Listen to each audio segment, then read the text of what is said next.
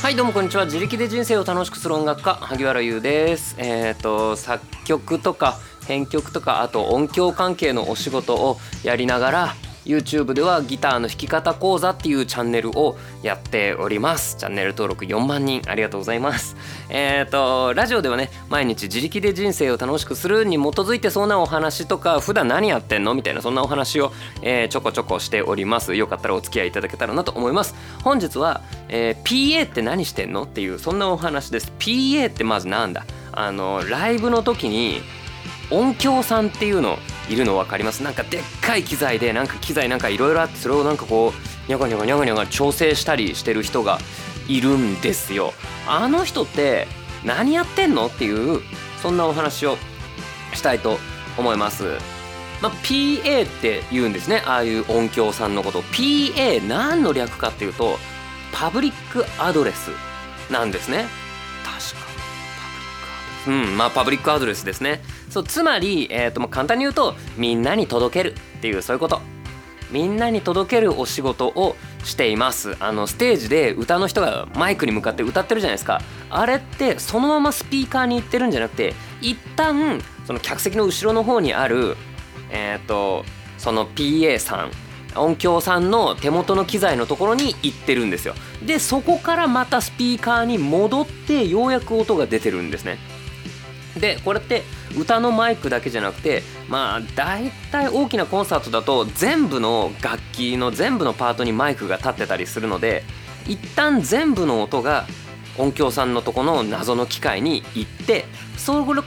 こからまたその機械を通った後の音がスピーカーに行ってるというわけです。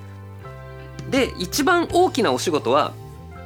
音量を整えています PA さんのとこに、えーとうんとね音量を調整するっていう機械があるんですよ。で音量を調整して、えーと、1個の音の塊にするみたいな。だ例えばその歌があってそのドラムドラムって太鼓がいっぱいあったりこのシンバルがいっぱいあったりするけどあれ一個一個にマイク立ててんのね。で、えーと、ここの小太鼓の音マイク取ってます。しかもマイクマイク大体2つぐらいで取ってるんですよ。小太鼓の上からと下からと。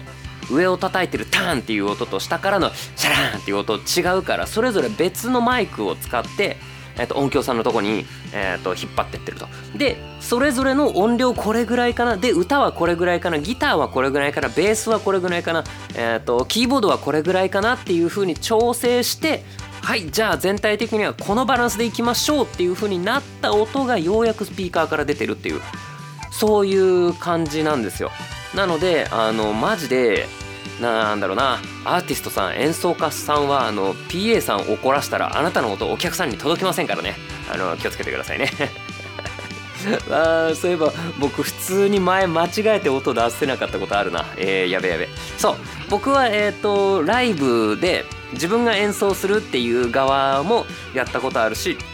自分がこの PA をやってた、えー、時もあるんですね。これはえっとまあ台湾僕台湾で1年そういう仕事してたんですけど台湾に行った時は結構毎週のようにそういう現場があったり国内でもちょっと、まあ、たまにやったりあとはその舞台の舞台の音響さんとかをやったりしていましたねそんな時に、えーと、声とその BGM とかどれぐらいのバランスなのかとか台湾にいた時はそのこの辺のバイオリンにこれこういうマイクが立っててピアノにこういうマイクが立っててでなんか謎のこの台湾の民族楽器にもこうマイクがちょんちょんちょんちょんって立っててそれらをこういい感じに調整してスピーカーから音を出すみたいな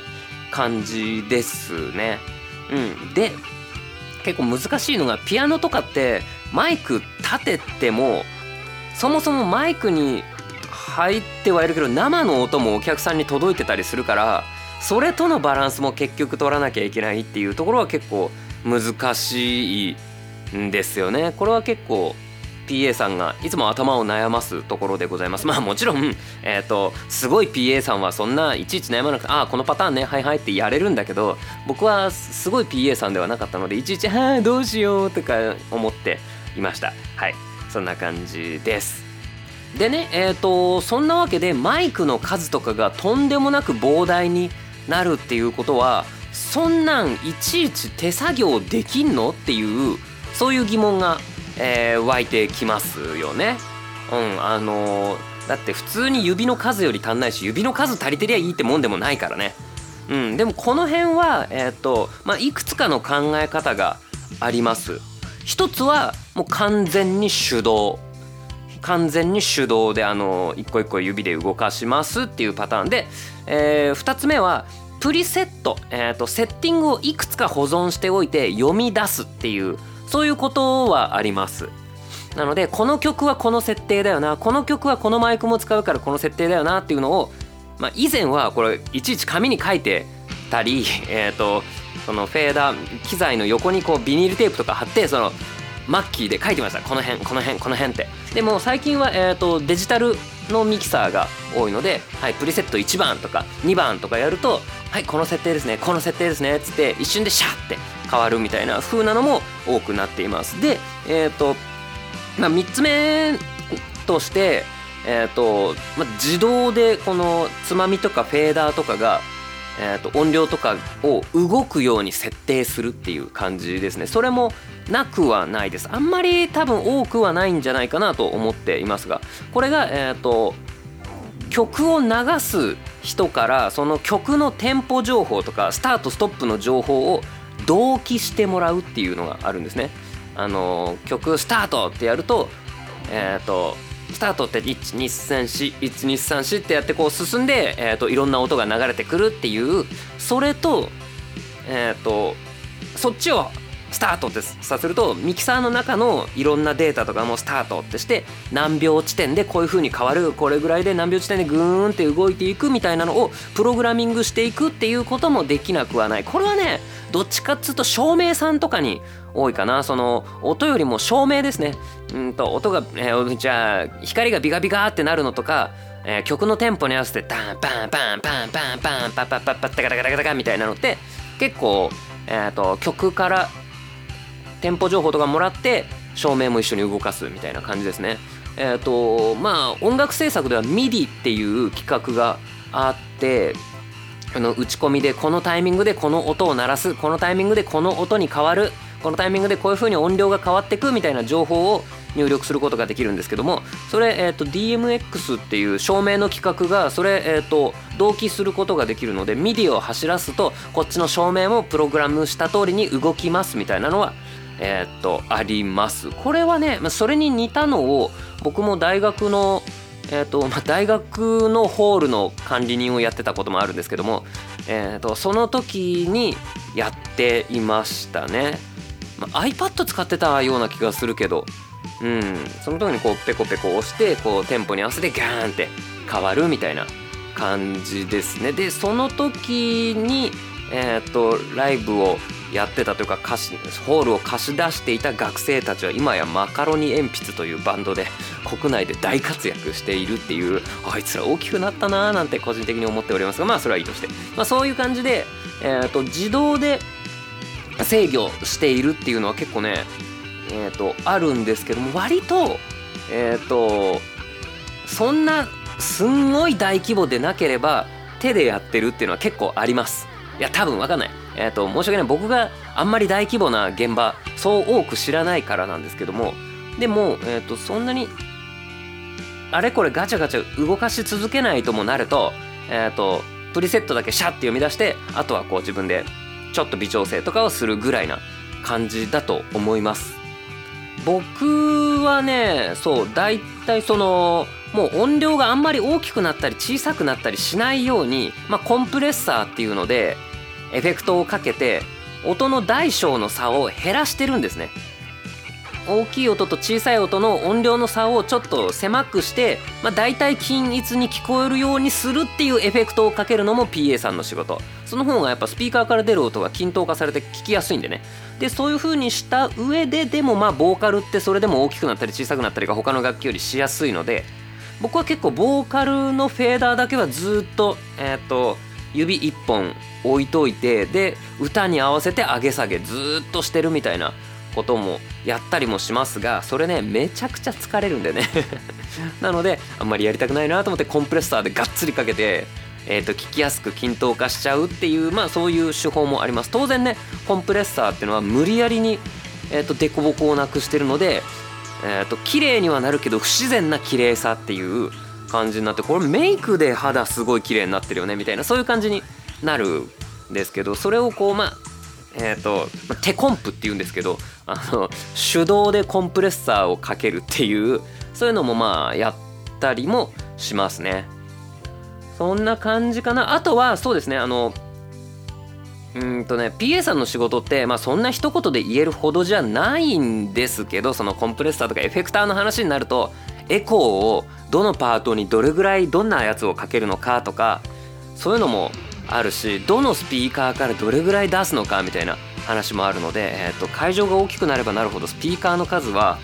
えーと、膨大になるし演者さんって、えーと、自分たちの足元になんかスピーカーが転がってるんですよ。なんかボーカルがかっこつけて足を乗せるあれです。はい、僕も、えー、とご多分に乗れ漏れず足をかけてかっこつけて「イエー!」とか言ってました。あれですね。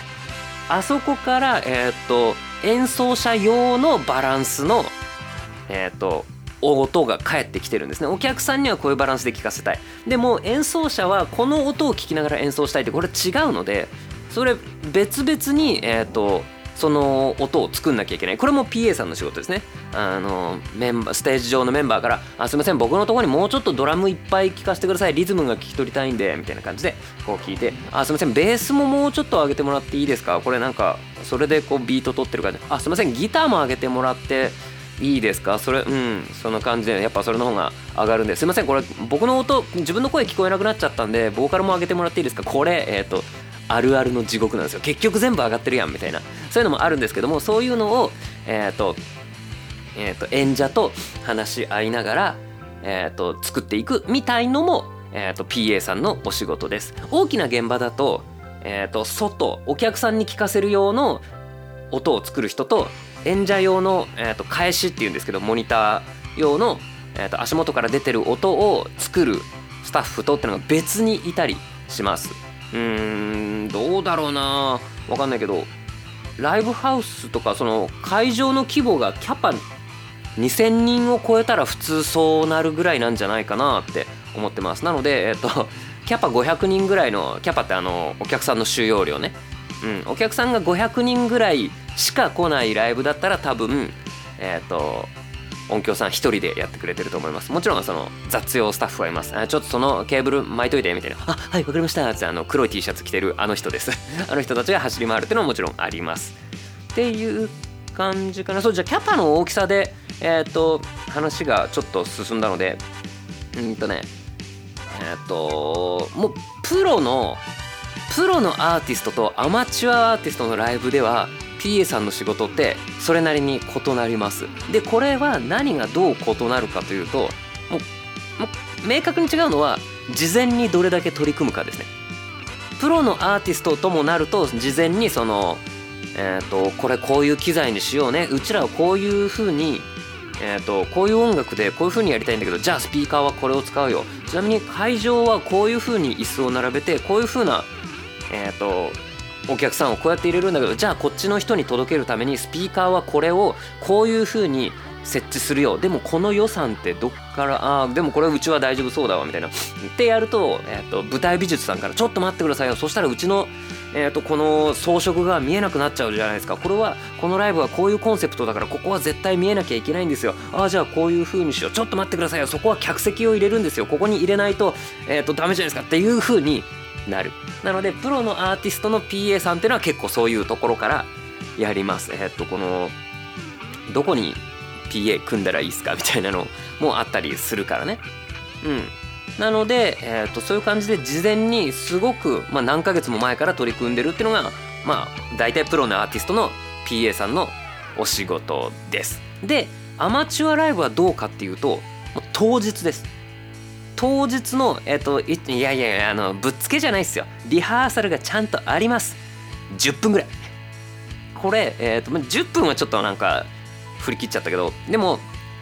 10分から多くて30分とかですね。うん。で、えっ、と、もちろん、これは、えっ、と、ざっくりだからアマチュアとはいええー、と結構ちゃんとやるってなればリハーサルを2時間やるっていうのも全然あるけれどもえーと、本当の駆け出しのアマチュアがやるライブとかだとリハは10分とかですねとか、まあ、バンド編成で全部の楽器とかアンプとか全部つなげなきゃいけないとかだと、まあ、25分とかそんな感じですね。なのでライブ本番が30分なのにリハが20分とかなのでしかもそのセッティングとかもあるからわーってやって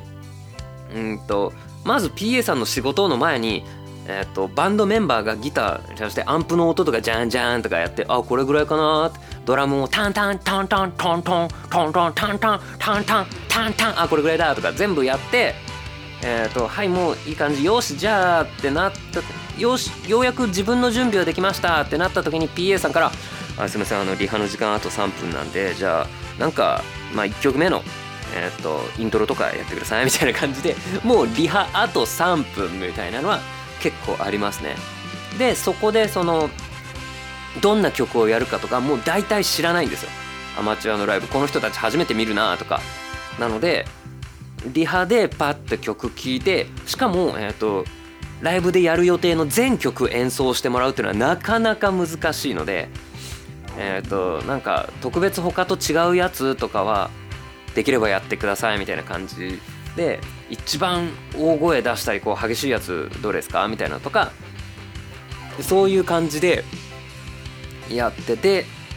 えっ、ー、とアーティスト側からもあ1曲だけバラードあるんでそれとかエコーを他の速い曲とエコーを変えてほしいので伸びやかにこうバーンってなってほしいのでその曲だけリハやらせてくださいみたいな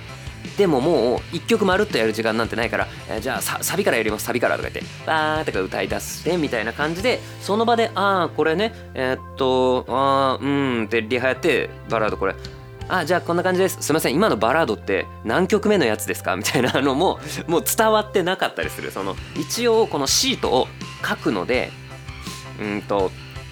そこを丁寧に書けば一応伝わるんだけど、えーと、アマチュアの方こそ結構それ適当でなんかかっこよくしてくださいみたいな全部お任せでとか書いて終わらしちゃう人とかいるんですけどそれね本当にもったいない。あのえっとね PA さんもうんと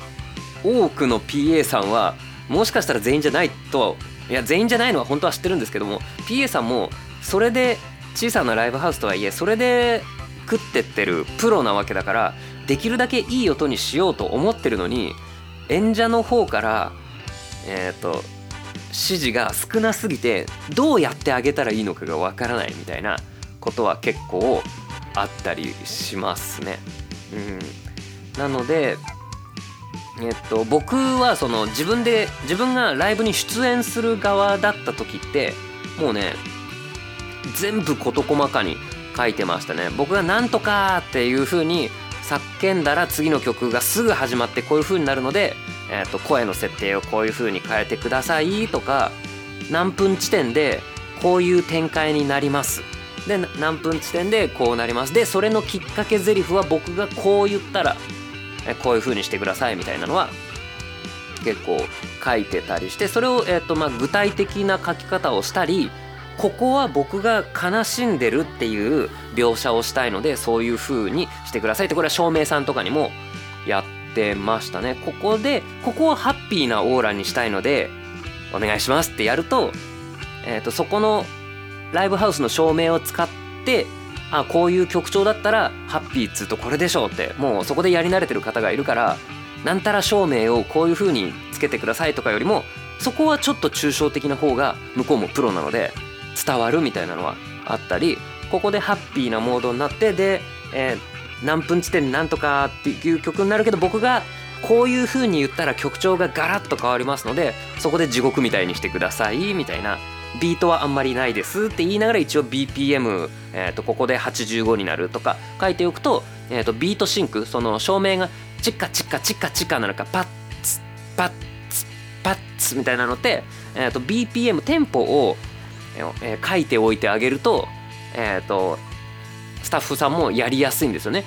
BPM85 って言ったら、えーと、すごい速い曲じゃなくてバラードなんだろうなみたいなのも伝わるしじゃあこれぐらいにしようみたいな感じでうまく調整してくれるので僕は PA さんに、えー、PA さんにお願いする時は僕はそんな風にしていました。っていう感じですかね。それが PA っていうお仕事と PA さんとの関わり方っていうそんなお話でした。はい。っていう今日のお話はえっ、ー、と質問箱にご質問をいただいておりましたのでそれにお答えするっていう形でやってみました。えっ、ー、と一応まあ今更ですけど質問読ませていただきます、えー、PA さんのお仕事についても知りたいです。ゆう先生は自分のライブで PA さんにどうしてほしいか細かくリクエスト出していたって前に話されてたのも記憶してるし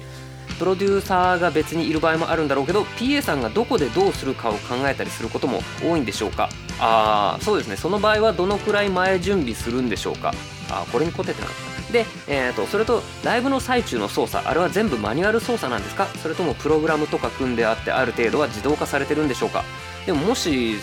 そうならどうやって曲とシンクロさせてるんだ？なんせ全然知らない世界なので質問が的は的が絞れませんがまたじっくり聞きたいですっていうご質問をいただいてました。ありがとうございます。そうですねそんな感じで、えーと、自動化は、えーとまあ、そこそこしてたりするでも照明の方が常に動いてるので照明さんの方が自動化してますね。うん、なんせ音響は、えーと、音響を一定にしておけば、えーと、バンドメンバーとか歌の人が、えーと、刻一刻と変わっていってってるのでそっちでできるんですけど照明に関しては照明さんが変えないといけないのでそっちは自動化しないとやってらんねえっていうとこですね。うんうん。であとはちょっと,、えー、と回答が漏れてたとこあるな。PA さんがどこでどうするかを考えたりすることも多いんでしょうか。これは、えーと結構あると思います。なのでリクエストっていうのも僕も、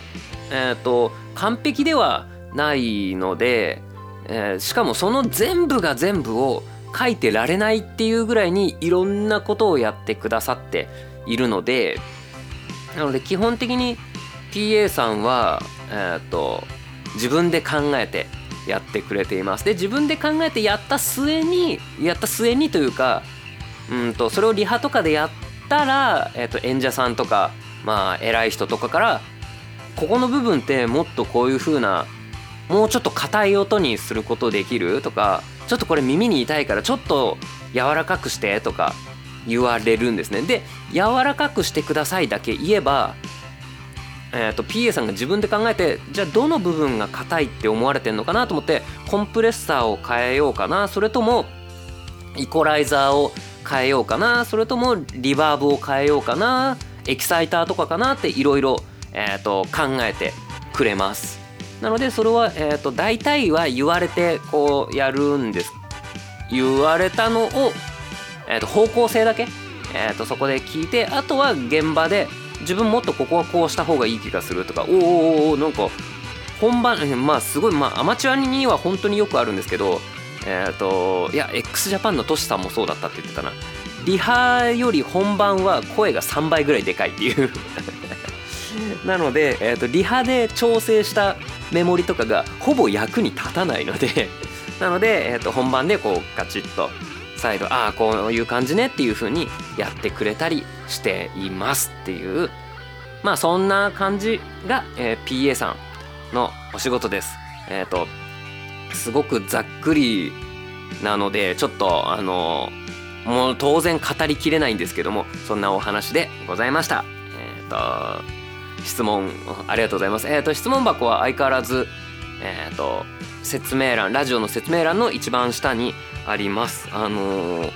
最近ちょっとネタがなくなってきたというか自分のしゃべり何話したらいいかなってちょっと分かんなくなってきたので今日は質問えーと、読ませていただきました。実はまだ質問あの僕がしゃべるネタがある時は質問いただいてても全然貯めちゃうので今日これ喋らせていただいたってことはちょっとネタが尽きてきたのでうんよかったらご質問お待ちしております。以上です。バイバーイ。